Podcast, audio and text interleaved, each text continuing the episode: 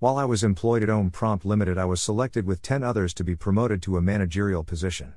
During the managerial training, we were all asked to judge each other's qualities in four categories useful in the managerial environment.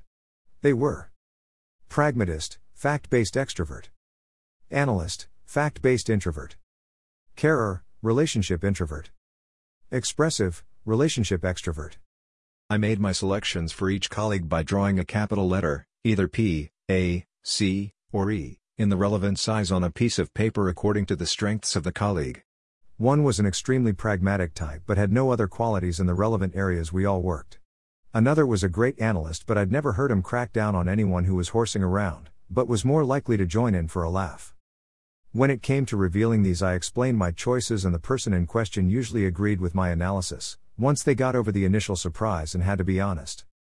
But then it came to everyone else telling us all how they saw my values.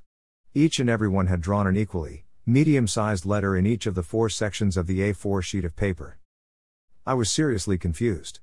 How did they know I was a secret pragmatist when I had to be? I had never really been challenged in that respect. Then I remembered a recent incident when my right hand man, whom I had chosen for his honesty, analytical, and caring nature, refused to work on a particular task for me, in front of the whole office.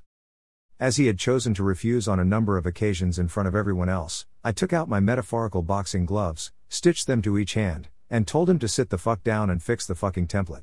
You've got 15 minutes, otherwise, you and I are going for a very brief chat in one of the meeting rooms. I then realized that scenario was instigated to test my pragmatism as I'd never been challenged in that respect. I've always believed you can achieve better results if you care beforehand.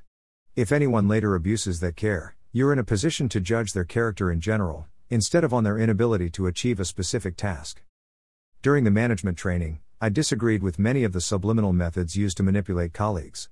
Body language, eye movements, generating rapport, just to achieve character manipulation.